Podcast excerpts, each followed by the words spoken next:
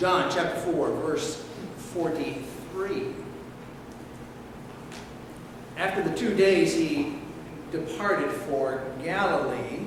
For Jesus himself had testified that a prophet has no honor in his own hometown. So when he came to Galilee, the Galileans welcomed him, having seen all that he had done in Jerusalem at the feast, for they too had gone to the feast.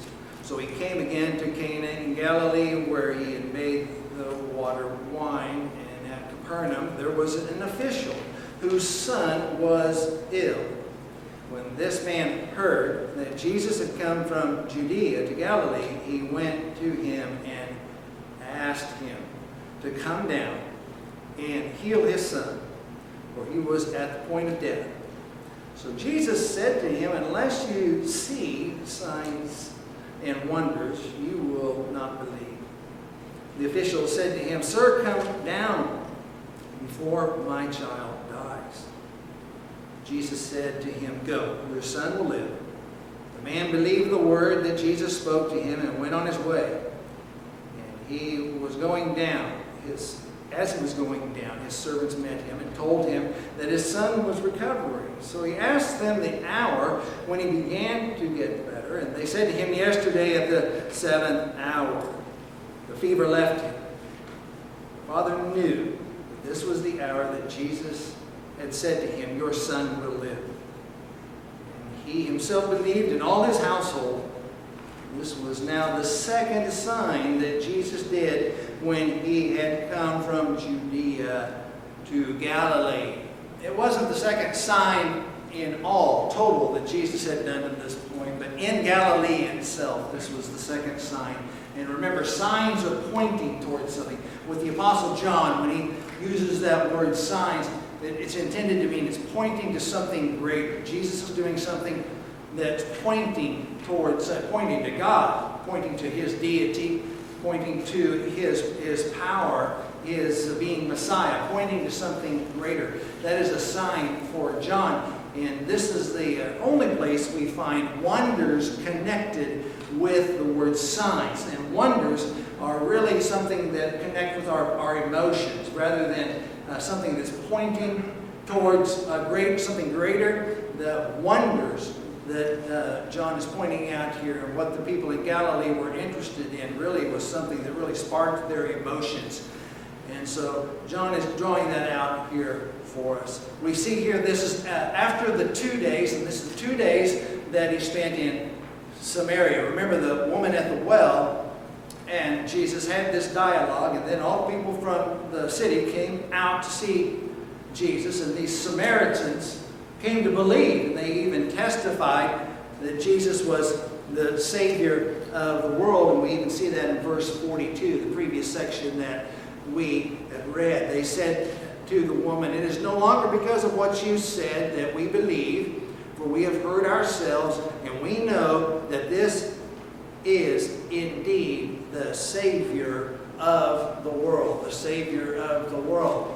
What's ironic about that, as we've already seen with these Samaritans, that would be very startling to a Jew that Samaritans would actually come and believe uh, on the Messiah, believe on the Messiah. That assuming that that did happen and there was the Messiah there, that a Samaritan would believe that. But the Apostle John is pointing out here uh, the, the, the people of Jesus, the Jewish people of Jesus, the ones that have been given the covenants, the ones that have been given the, the prophets, the historical books, all of that history, they're not believing Jesus, but then the Samaritans do believe Jesus is the Savior of the world. Jesus comes back into this region, Galilee, his home region, and they're not going to believe uh, as well. He's, they're not going to trust in him. Verse 44, Jesus says that, uh, it says, John, John is putting a, a parenthetical comment right there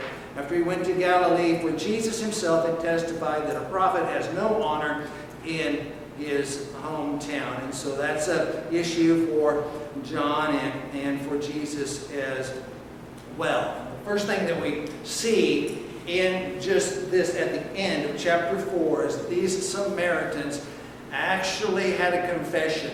They, they believed the word of Jesus. And remember how John starts out the gospel. He starts out by saying, In the beginning was the Word, and, and, and goes on through that prologue, and we find out that the Word was with God, the Word was God. The, the Word. The Word. And so now the Samaritans are believing the Word of Jesus, and they believe that He's the, the Savior of the world. Evidently, He'd done some teaching and had presented some truths to them that they received and that they, they clung to, being the, the Word. You know, when, when John uses that language, or that specific word, the Word, uh, it's referring to God's own self expression. As Jesus is, He's the Word, the living Word. It's God expressing Himself. Much the same way as that when you express yourself in your words, people come to know you through your, your words. It's a self expression. And they know who you are, some of who you are, by what you express to them. Jesus comes as the Word incarnate, the Word infleshed, and He's expressing God. So, so to, to reject Jesus is to reject the self expression of, God. And so when Jesus is teaching, whether it's at a well or in a synagogue or in the temple, or wherever he might be, whatever Jesus is teaching, his teaching, his words, are the self expression of himself. And so when a person rejects the word, the word that Jesus is present, they're rejecting Jesus. When they're not trusting, they're not believing the word that Jesus puts forth, they're rejecting him as, as a person because that's his self-expression. Now we can, we can dial that back on what I just said, and then when Jesus is rejected, they're actually rejecting God, the self-expression of God, Jesus being God, of course. So these Samaritans accept the word, but Jesus' people from his hometown or home country, however we uh, translate that word, but his hometown, his home country, that area of Galilee, Nazareth, they don't accept it. They don't accept his word, so they're rejecting. The Apostle John writing once says his own people are rejecting him. They're rejecting Jesus. They're rejecting the expression, the self-expression of God. And how ironic that is. So the apostle puts that out there for us that these people have this God honoring confession. They say in verse 42 that, hey, it's, it's no longer telling the woman, it's no longer because of what you said, but we've heard for ourselves, that's the word. They've heard from Jesus themselves, and he stayed there two more days, remember? They've heard from him, and he is the Savior of the world. They've accepted his word. And that carries forward to today. Accepting his self-revelation. The scriptures are the, the, the self-expression of Jesus. He expresses himself, since he's not physically here, sitting in a chair, sitting here with us, he's expressing himself through his apostles, through this inspired word, through them, so that we would have his word, so that when we receive his word and believe it and trust it, we're, we're believing in Jesus, we're accepting Jesus. So, the Samaritans are uh, unique people to set this example, but here he comes and he goes into his uh, hometown, verse 44. Jesus himself had testified that a prophet has no honor in his hometown. That phrase has caused no uh, lack of uncertainty with commentators for centuries. Why John just puts that in here, Jesus had testified that a no he didn't get any honor. But then look at verse 43. So when he came to Galilee, the Galileans welcomed him. What, what, what, what does this what does this meaning? And what is hometown? Does, does the Apostle John mean Nazareth, the hometown of Jesus itself, or does he, he mean Galilee? This, this is that could, could translate it as home country, that, that one? Or is he referring to both Galilee and Judea, who had the Jerusalem area, the north and the south? They've rejected Jesus, but those in the middle, the Samaritans, have re received him. And so that's one that we just have to continue to, to wrestle with, but it's an expression that Jesus uses that people will not uh, believe in him. Now, for example, if we just turn in our Bibles to Matthew chapter 13, you'll see some parallels here. Matthew chapter 13. And if we look at verse 53,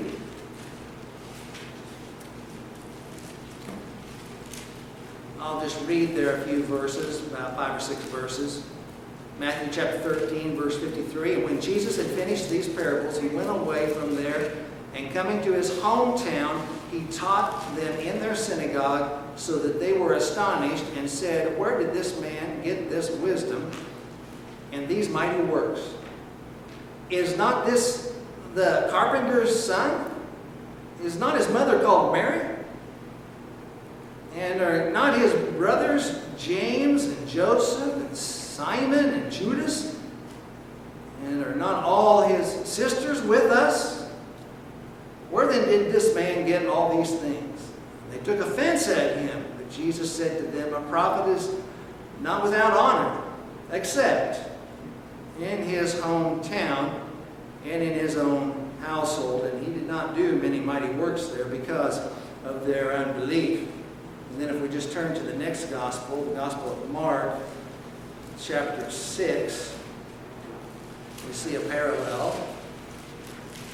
Just helping us gain some context on that phrase. Chapter 6, verse 1. Gospel of Mark. He went away from there and came to his hometown. And his disciples followed him, and on the Sabbath he began to teach in the synagogue, and many who heard him were astonished, saying, Where did this man get these things? What is the wisdom given to him?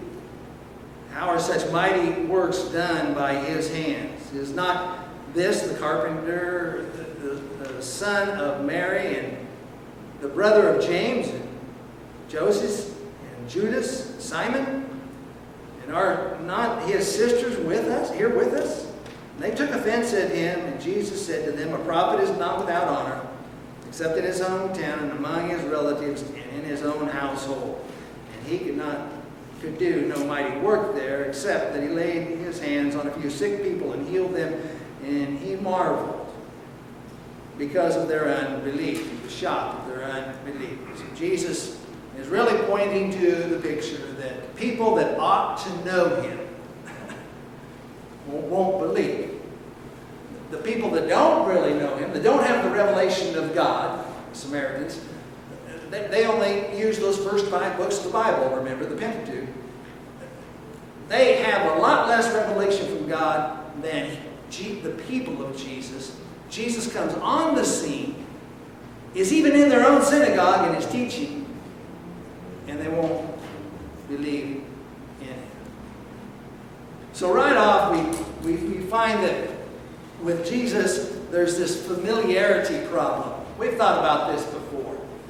But it, it's a problem of being too familiar with Jesus. And that's what was going on in his hometown. They were too familiar with him. He grew up in their hometown. He knew he was a carpenter's son. He'd taken up the trade of his father. They knew who his, who his mother was. And he knew, they knew his brothers and their sisters.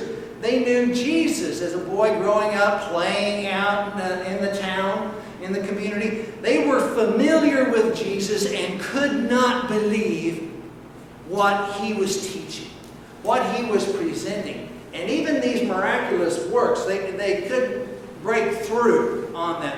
There, there wasn't a, a breakthrough in seeing that well, he would be exceptionally different. There is a familiarity problem with these people, and they will not accept this new revelation that's coming. And we face that today. We can be too familiar with Jesus in a certain sense. In another sense, we can't ever exhaust, we can't ever be too familiar with Jesus. There's so much to learn and so much to know. But there's, there's another sense in which we're so familiar with Jesus. Why, again, we've read John chapter 3, we've read John chapter 4, we know the woman at the well. We, we, we know these things. We know how the first chapter of John starts. We're so familiar with Jesus that if, if God was wanting to open our eyes, break through, push into our life, show something different about Himself in a passage, in a gospel that we know very well for some of us, some may be introduced to it the first time, others very familiar with Jesus. Perhaps they're not familiar in the sense of having gone through the words, the scriptures, and studied about Jesus, but really familiar in our culture, really familiar with Jesus. I mean, who hasn't heard of Billy Graham?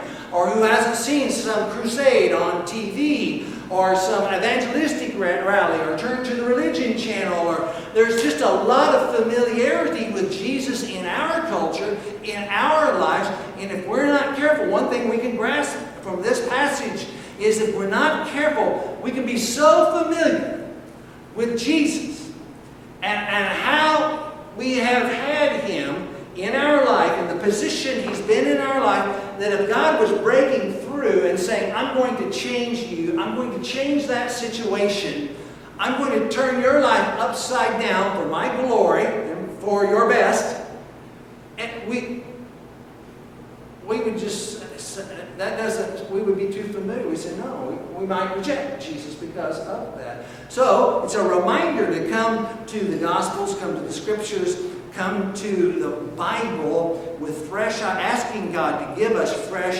eyes, just like the song says, open my eyes that I may see. The hymn writer had it right on that one again. Open my eyes that I may see, that God would open our eyes, that we'd see something very fresh.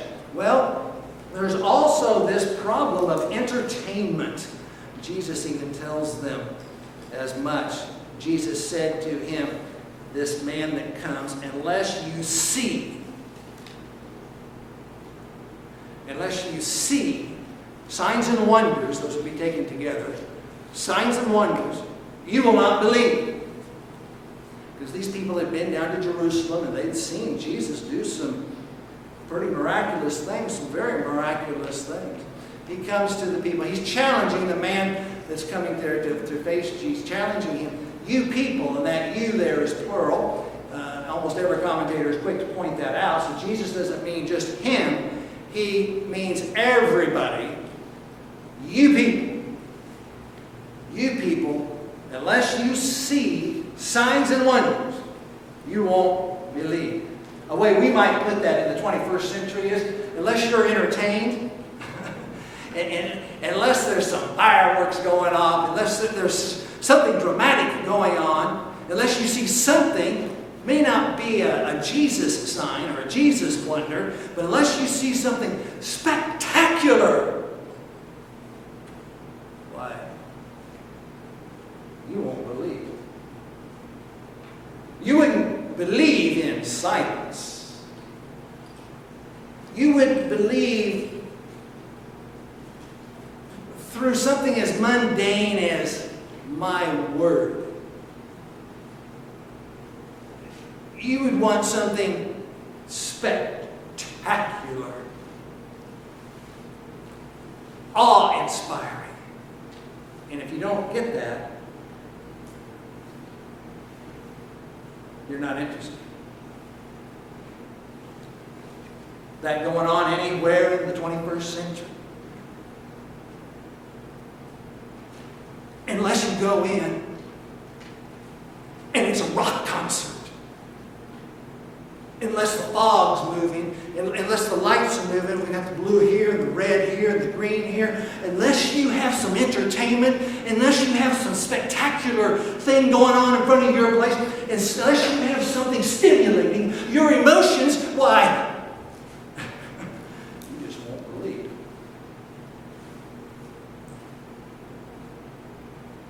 We're going to have to think real deep on this one in our own personal life.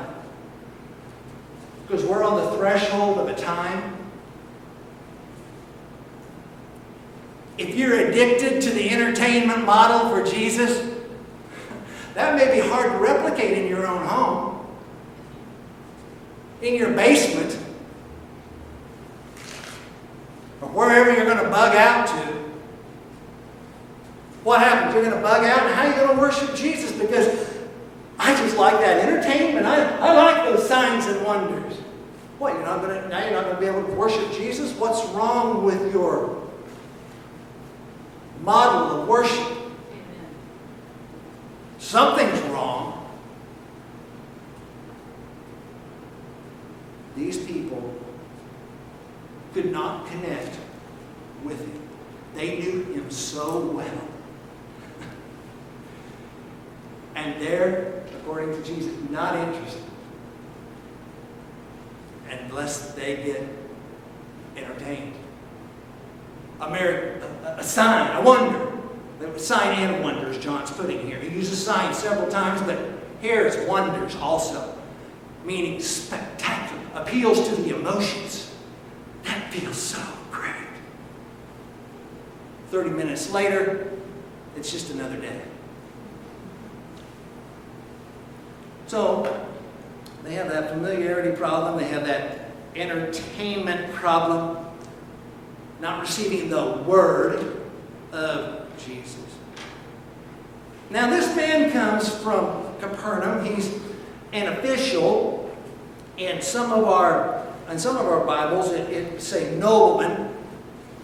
Nobleman comes, an official. He's an official, probably, most likely, in the, the royal court of Herod Antipas. Herod Antipas was the son of Herod the Great. And so this man was probably an official in, of, of some notoriety, of some, some responsibility, some authority. He's coming from Capernaum to where Jesus is, and he's in a desperate situation. The, the message today is titled, Blessed Desperation. He's desperate.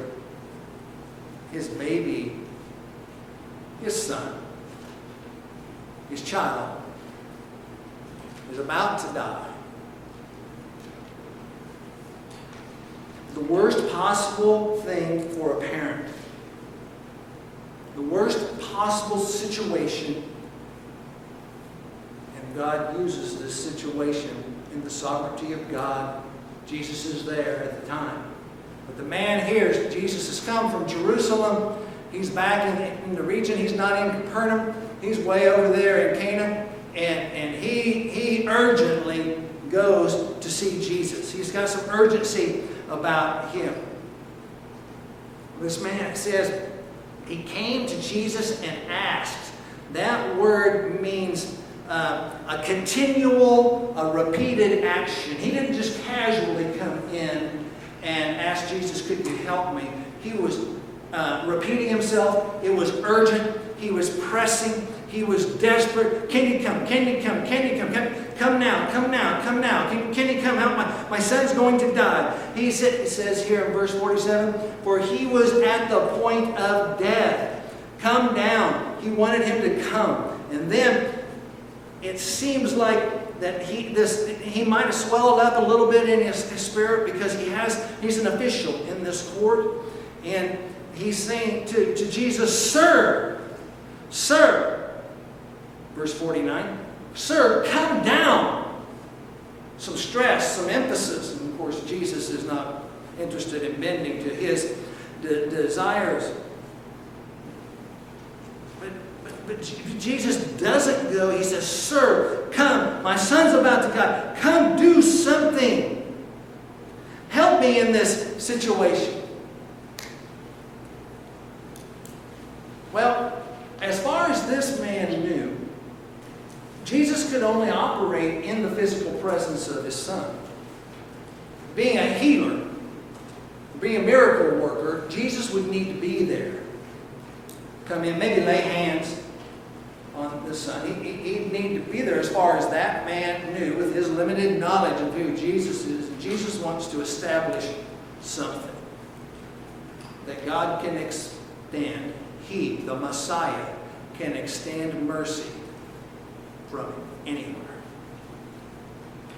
Isn't that encouraging for us today? That, that God can extend His mercy. This child is ultimately healed, as we see here and as we read. He's healed. Jesus doesn't have to be there.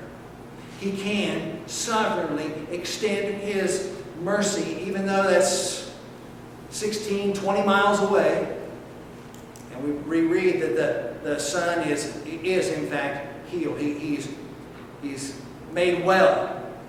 And Jesus is making it clear that he does not have to be there, and that'll be really important for his apostles to grasp hold to, his disciples to grasp hold to, because what will they do without Jesus? I mean, at some point in time later on, they're not going to be, he's not going to be there with them. What will they do? Jesus can act and not be physically present. So, makes that really clear. Once again, as with changing water to wine, Jesus is showing he has authority over the physical realm. He has authority over creation. Only God can do that. The Apostle John wants us to see that. Remember that this, this block that we see, starting chapter 2, ending in chapter 4, Jesus goes to Cana at that wedding, changes water to wine. That's an immediate miracle, immediate change. Jesus has control over the created order. This ministry continues and takes place. We come to the end of chapter 4. Jesus shows uh, something else, demonstrates another thing. He has control, power over the created order. He has the divine authority over the physical realm. Now, for us today, that doesn't seem so shocking, being exposed, being familiar with Jesus. But back in their, their day, that would be very, very shocking. That some kind of, you know, there's miracle workers circulating around in the culture. There's people claiming to do great works of miracles. But, but this one, and they, they may make a, a little slight, maybe a slight improvement in someone's health because they went to a service or something. But Jesus changes water to wine. Dynamically, something completely different. This child, the witnesses are there, the household servants are there, everyone sees is on the way to death, is about to die. Something dynamically, physically changes Jesus has control over the physical realm. He has authority as the creator. Well, we see that this, this man has this, this belief, this, this believing. Verse 50, Jesus said, Go. And that's a, that's a, that's a command. Go, your son will live. The the man believed, it says.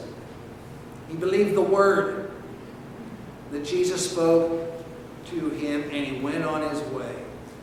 Now, see, in verse 48, Jesus had said, Unless you see signs and wonders, you will not believe. Now, here comes, um, here comes a man out of a royal court, some sort of authority, very exposed to politics economics and all of those things being in, a, in an official capacity. He comes in, he wants Jesus to come, but he's desperate for Jesus to move. He, he has no other, uh, other alternative than to come to Jesus. Don't know if you've ever been there, but no other alternative but to come to Jesus for some refreshment of, of our own souls. No other place to go. He, this man has no other uh, then no other place to go. Surely he had exhausted all of his options in Capernaum on a way that his son would be healed. And it says here, Jesus gave us this command, go, go, your son will live. And the man believed his word. the Samaritans believed his word too. But those in his own hometown wouldn't believe it. They want signs and wonders. But this man believes his, his word. So Jesus can do all of this, this, this powerful, miraculous work from a great distance. He has authority over the physical realm. And then what we find with this man, the apostle wants to give us this picture of true belief.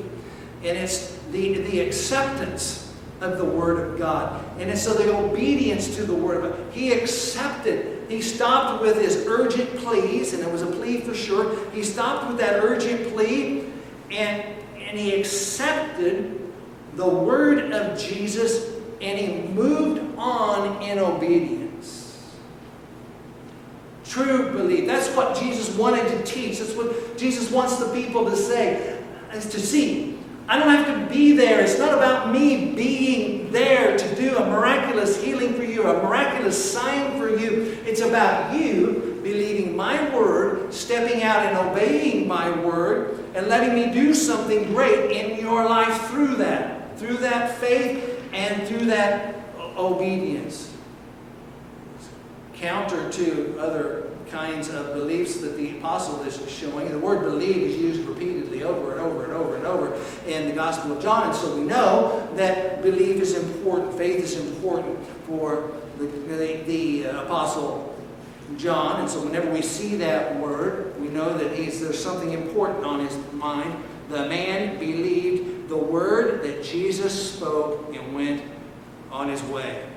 He went, this true belief not false belief but some that are coming and just seeing signs, when this true belief accepts Jesus' word. He, they accept the self expression of God.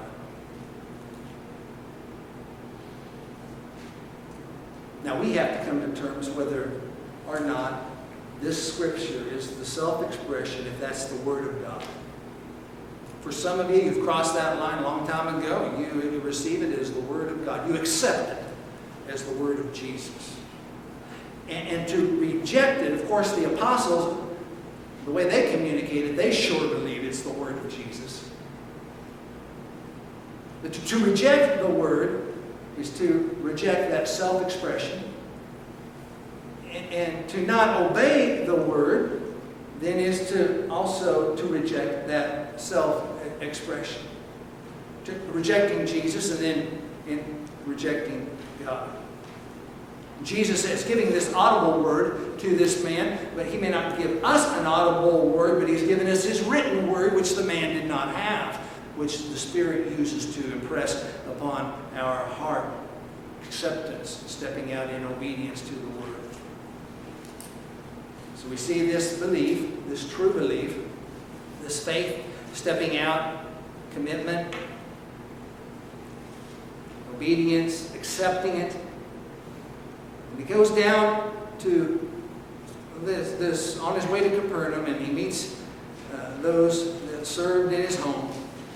They asked about when this and this healing took place, about the seventh hour.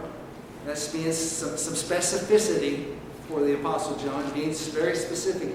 And the Father knew, he knew something, that that was the hour that Jesus had said to him, Your son will live. And he himself believed, he already believed because he moved out in acceptance and he moved, moved out in faith. But this believing, it seems, as the apostle is repeating here, that he believed, he believed more concretely. He believed deeper. He was committed more to it. He, he saw that the word of Jesus actually had an impact in his life, and he really was committed to it. He believed, and then all of his household believed. This, this true belief, his belief, was enlarged. Jesus enlarges it. How? Through a personal testimony. Surely, when he goes here to meet these people, that he's telling them uh, about what he experienced. And it says all of his household, these, these servants, people in, in his home, they're coming to believe too. Well, he has to be giving a testimony of some, some kind. And surely he is telling them, well, that was at the very time that Jesus of Nazareth said this. And so he's giving that personal testimony, and, and then there's this commitment that they're making here. He has a deeper commitment themselves. They're making a commitment to it.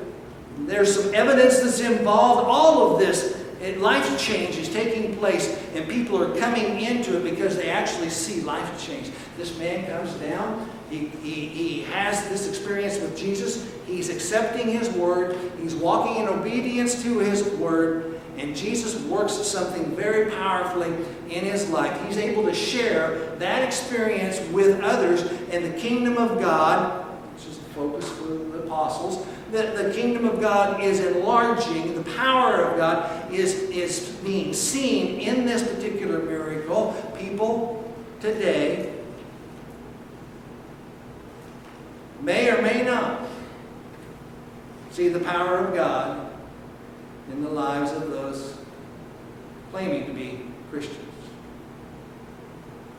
The kingdom of God advances person comes to genuine true faith, accepting the Word, accepting what they read, what they can understand, what we all can understand, applying it to our life, living in it, being able to give a testimony on, on our commitment to God and our understanding of God, and then seeing in our own life God work, and then other people seeing change in your life, change in our life. God's kingdom advancing through that. So, couple of takeaways.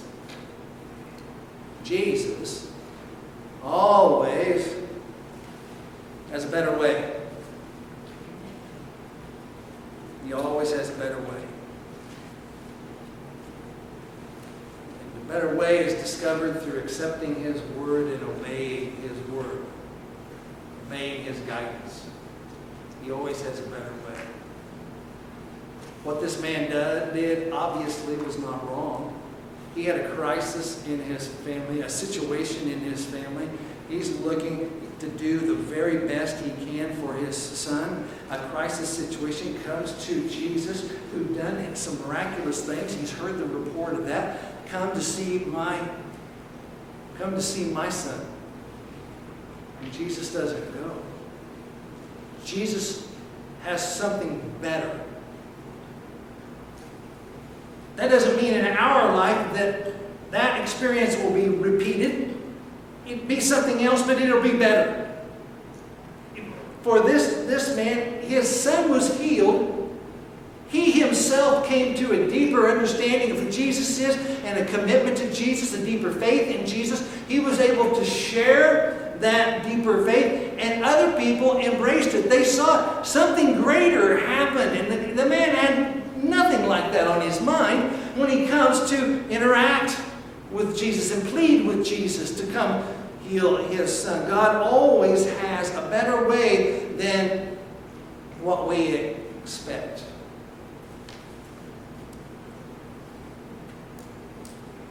God, Jesus, very often initiates faith he matures our faith, grows our faith through difficult situations.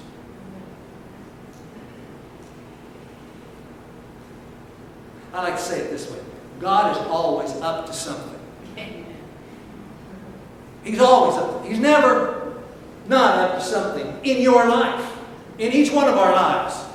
It's not that he's, he's up to something in Arizona but not in California today or in the neighbor's house across the street and not in your house. God is always up to something and he's always up to something that's, that's leading to that which is better than what we expect. Always. That is a thing that we have to cling to, we have to hope on, ground our hope on. What is God doing He's always doing something better than what we expect. And, and we have to wrestle through His Word, obey where we can understand, submit to His authority. He's always up to something better than what anyone would expect. You believe that?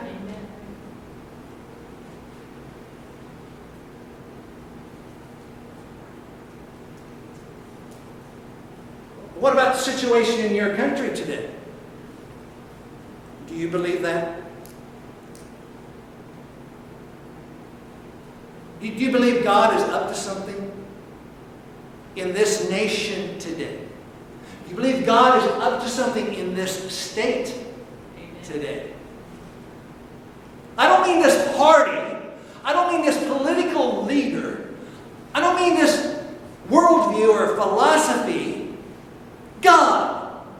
Is He up to something? We have to come to terms. If we believe that, then in the first place we can find comfort in that, that God is doing something that's beyond what I understand. I don't understand it, but God is doing something. I'm going to hold on. I'm going to, I'm going to hold on to God and God's people. I'm going to hold on and walk forward trusting in Him because God is always up to something better than what we are expecting. He always meets and exceeds expectations. And to hear some of the conversation in the news reports and things like that out around, you would think God isn't even in this country. Well, I hope He is. He may not be in some places.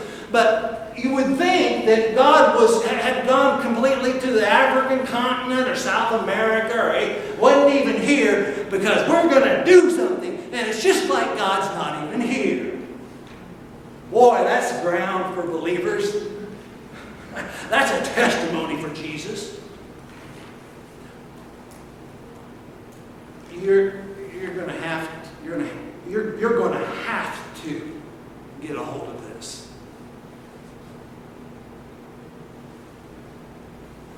Some of you are already feeling a sense of desperation. They're planning to take it away, whatever it is, they're planning to take it away from me. Where are you going to find your hope? God's always up to something better. You have Jesus in your life. He's always up to something better for your good and for His glory. He brings situations to people's lives, difficult situations, to bring people into the faith. And then, once they're in it, once we're in it, to mature us and help us grow. Confidence that God is working powerfully, no matter what the circumstances and questions that might be out there in the world around us. So here's a question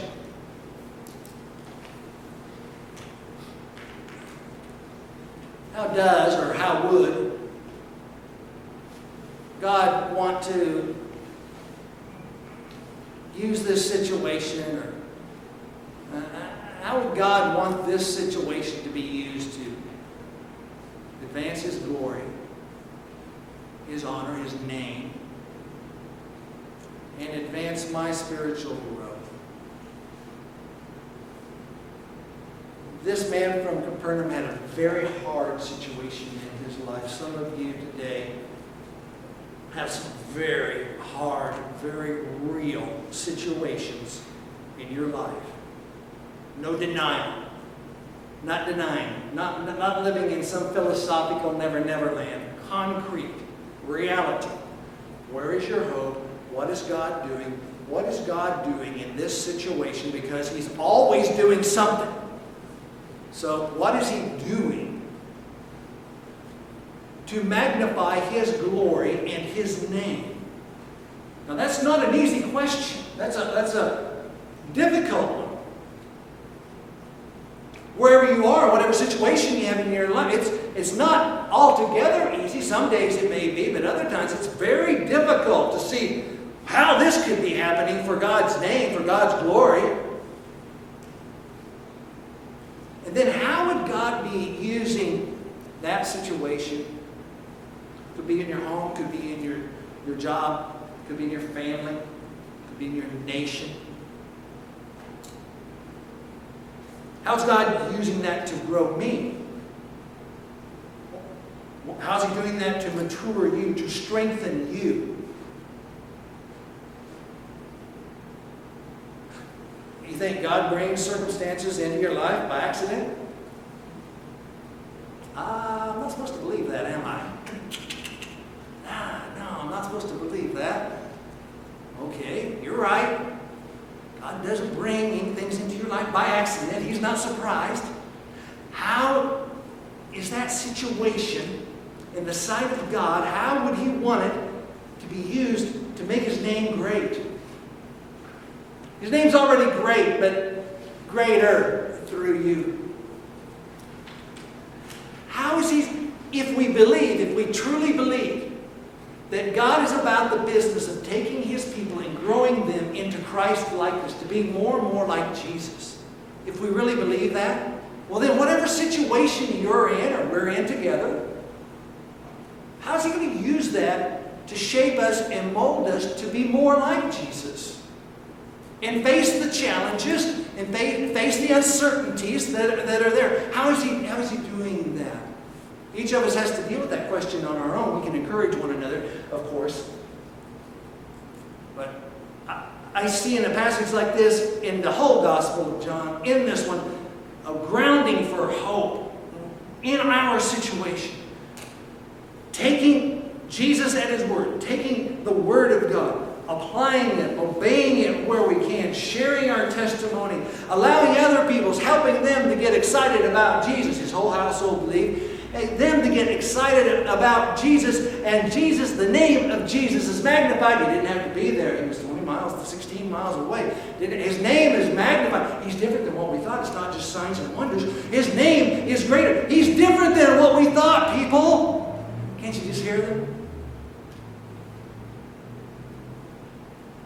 Don't let your situation, don't let your crisis, don't let our crisis, our uncertainty just go by, living in pain and pulling us down. Think of it in terms of how, how will God, how is God, how does God want this situation to be used? Honor His name and to, to strengthen me, to strengthen us to be more like Jesus. God, thank you for this passage, the Apostle John writing in a very unique way, of course, in areas that uh, are very plain to us and other areas which are not so plain. Uh, but see, you, Jesus, doing something spectacular and wonderful in this man's life in his time of crisis, in his time of, of uncertainty, in a time of hardship, but doing something far beyond what he expected. I pray that for your people here in this room uh, today. There are uh, many that uh, in this room and elsewhere that are carrying heavy burdens, Lord. I pray that you would work in a way that would be so surprising and so exciting and so unexpected that it would bring deep, wonderful, powerful joy.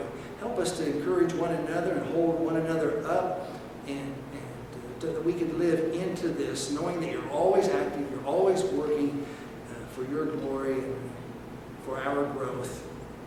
God, as your people go out from here this week, I pray that you would give that protection, especially in our minds, especially in our minds. God, just the assault that's going on against the minds of your people daily and the assault against our spirit. Help us not to be, be driven down by the things and the things in this world, but help us to be lifted up by you, Spirit. Lift, lift us up into your joy, God. So I pray for your people this week that you would give them uh, just an exceptional, an exceptional experience of your love and mercy. Pray this in the name of Jesus. Amen.